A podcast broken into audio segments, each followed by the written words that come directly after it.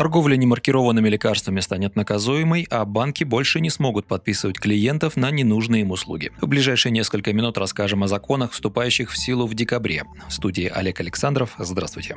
Уже сегодня за производство или продажу лекарств без маркировки, а также за нарушение порядка нанесения на них средств идентификации начнут взимать административные штрафы. Наказание предусмотрено и за непредоставление сведений или нарушение порядка и сроков передачи таких сведений оператору государственной информационной системы мониторинга за оборотом товаров, подлежащих обязательной маркировке. Так, за производство или продажу лекарств без средств идентификации должностным лицам придется заплатить от 5 тысяч до 10 тысяч рублей, юридическим лицам от 50 50 тысяч до 100 тысяч рублей. Сами препараты при этом конфискуют. Аналогичные штрафы введены и за несвоевременное внесение данных в систему мониторинга движения лекарственных препаратов или передачи туда недостоверных сведений. Кроме того, поправками в Уголовный кодекс установлена ответственность за использование заведомо поддельных средств идентификации для маркировки товаров. Максимальное наказание за совершение этого преступления – лишение свободы на срок до трех лет.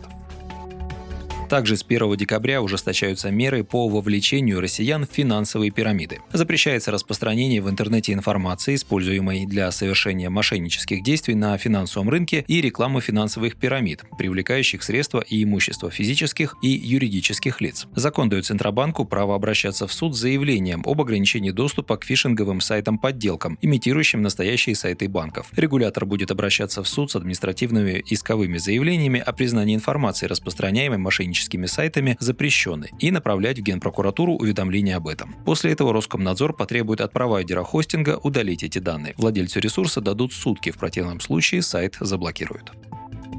Сегодняшнего дня изменится система оплаты труда медицинских работников. Увы, пока не везде, а только в семи регионах – Белгородской, Курганской, Омской, Оренбургской и Тамбовской областях, в Севастополе и Якутии. Во время эксперимента оклады медработников будут определять путем умножения расчетной величины на коэффициент сложности труда и региональный коэффициент. При этом предусмотрено, что зарплата не должна быть ниже той, что начисляли медикам по действующей системе оплаты труда. В кабине рассчитывают, что это позволит выровнять ситуацию с зарплатами медиков, а также избежать дефицита дефицита кадров в одном регионе и переизбытка в другом.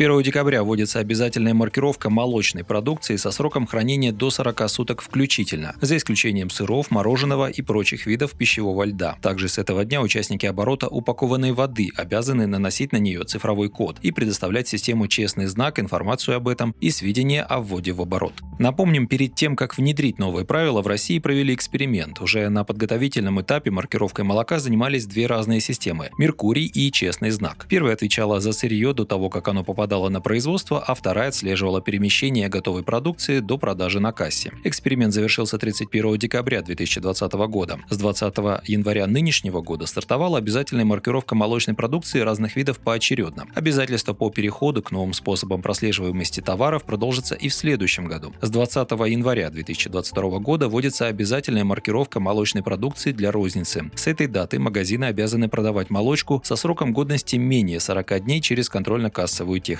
Эксперты не исключают, что усложнение условий продажи повлечет очередной виток цен на продукцию животноводов. С 9 декабря меняются правила использования болот. В частности, на них можно будет проводить геологоразведку и добычу полезных ископаемых. Исключение составляют болота, расположенные в границах водно-болотных угодий. Также установлены требования к охране болот от загрязнения и засорения. Ранее, согласно Водному кодексу, использование болот для разведки и добычи полезных ископаемых осуществлялось без предоставления данного водного объекта в пользование. Затем эта норма была исключена из Водного кодекса, что подразумевало необходимость оформления решений о предоставлении болот в пользовании для разведки и добычи полезных ископаемых, говорится в пояснительной записке к новому закону. Другими словами, сейчас убрали избыточные требования по использованию болот.